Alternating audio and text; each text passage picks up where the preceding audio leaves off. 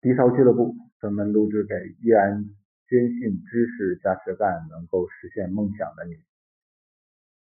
嗯，刚才走了一对夫妻消费者，嗯，几乎把我气晕了。呃，怎么说呢？真的是哀其不幸，怒其不争。老两口骑电动车。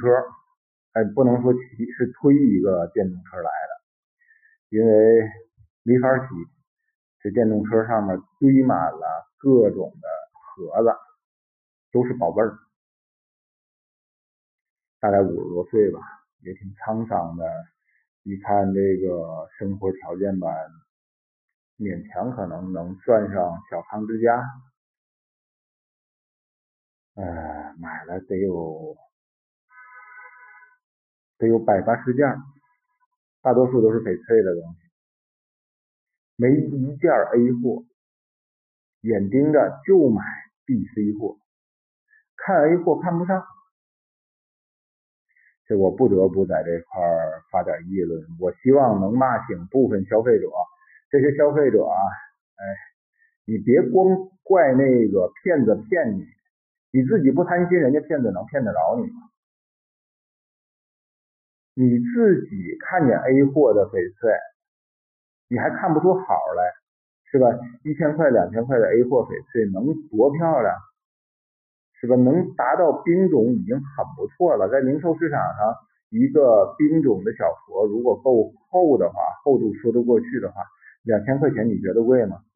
两千块钱他看不出好来，这东西他同样花两千块钱，一个白冰种的一小佛，人家正规的商家。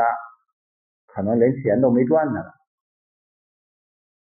他呢看不上不好，他会花一千九百块钱买一个满绿的冰种的，他认为那帝王绿的这个翡翠的佛，他说你看我捡了一漏，你凭什么捡漏？你有什么本事？凭什么这漏让你捡了，我都捡不到？我干了十几二十年，学这专业，再去这个第一线去跑。跑来跑去，我都没捡上这漏。你看几集电视剧，看几集那个鉴宝节目，结果你脑门一拍，兜里装上二百块钱，周末去一趟这个古玩地摊到那儿去把漏捡了。哎呀，不好意思啊，情绪可能有点激动。这种事儿啊，我真见多了。呃，有机会我跟大家讲讲这种情况。别光怪那个骗子骗你，你自己要是不贪心，你自己要是多学习学习，你自己要是有一个正确的鉴赏观，人家凭什么能骗得了你？对吧？咱们有很多消费者都是这种心态，掏两千块钱，到天儿了，天暖和了，要买一翡翠手镯，跑过来直接问我。我想买，我要求不高，我就买一个半透明的，不用玻璃种，够冰种就行，也不用满绿，大概有那么一丝绿，或者说是更宽一点一寸绿就行。我说你打算掏多少钱呢？跟我磨叽磨叽老半天，说两千八够不够？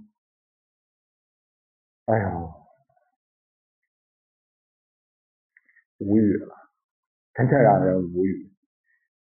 呃，到最后，这种人呢，我一般就是付诸一笑，也懒得搭理他，就这事儿就错过去了。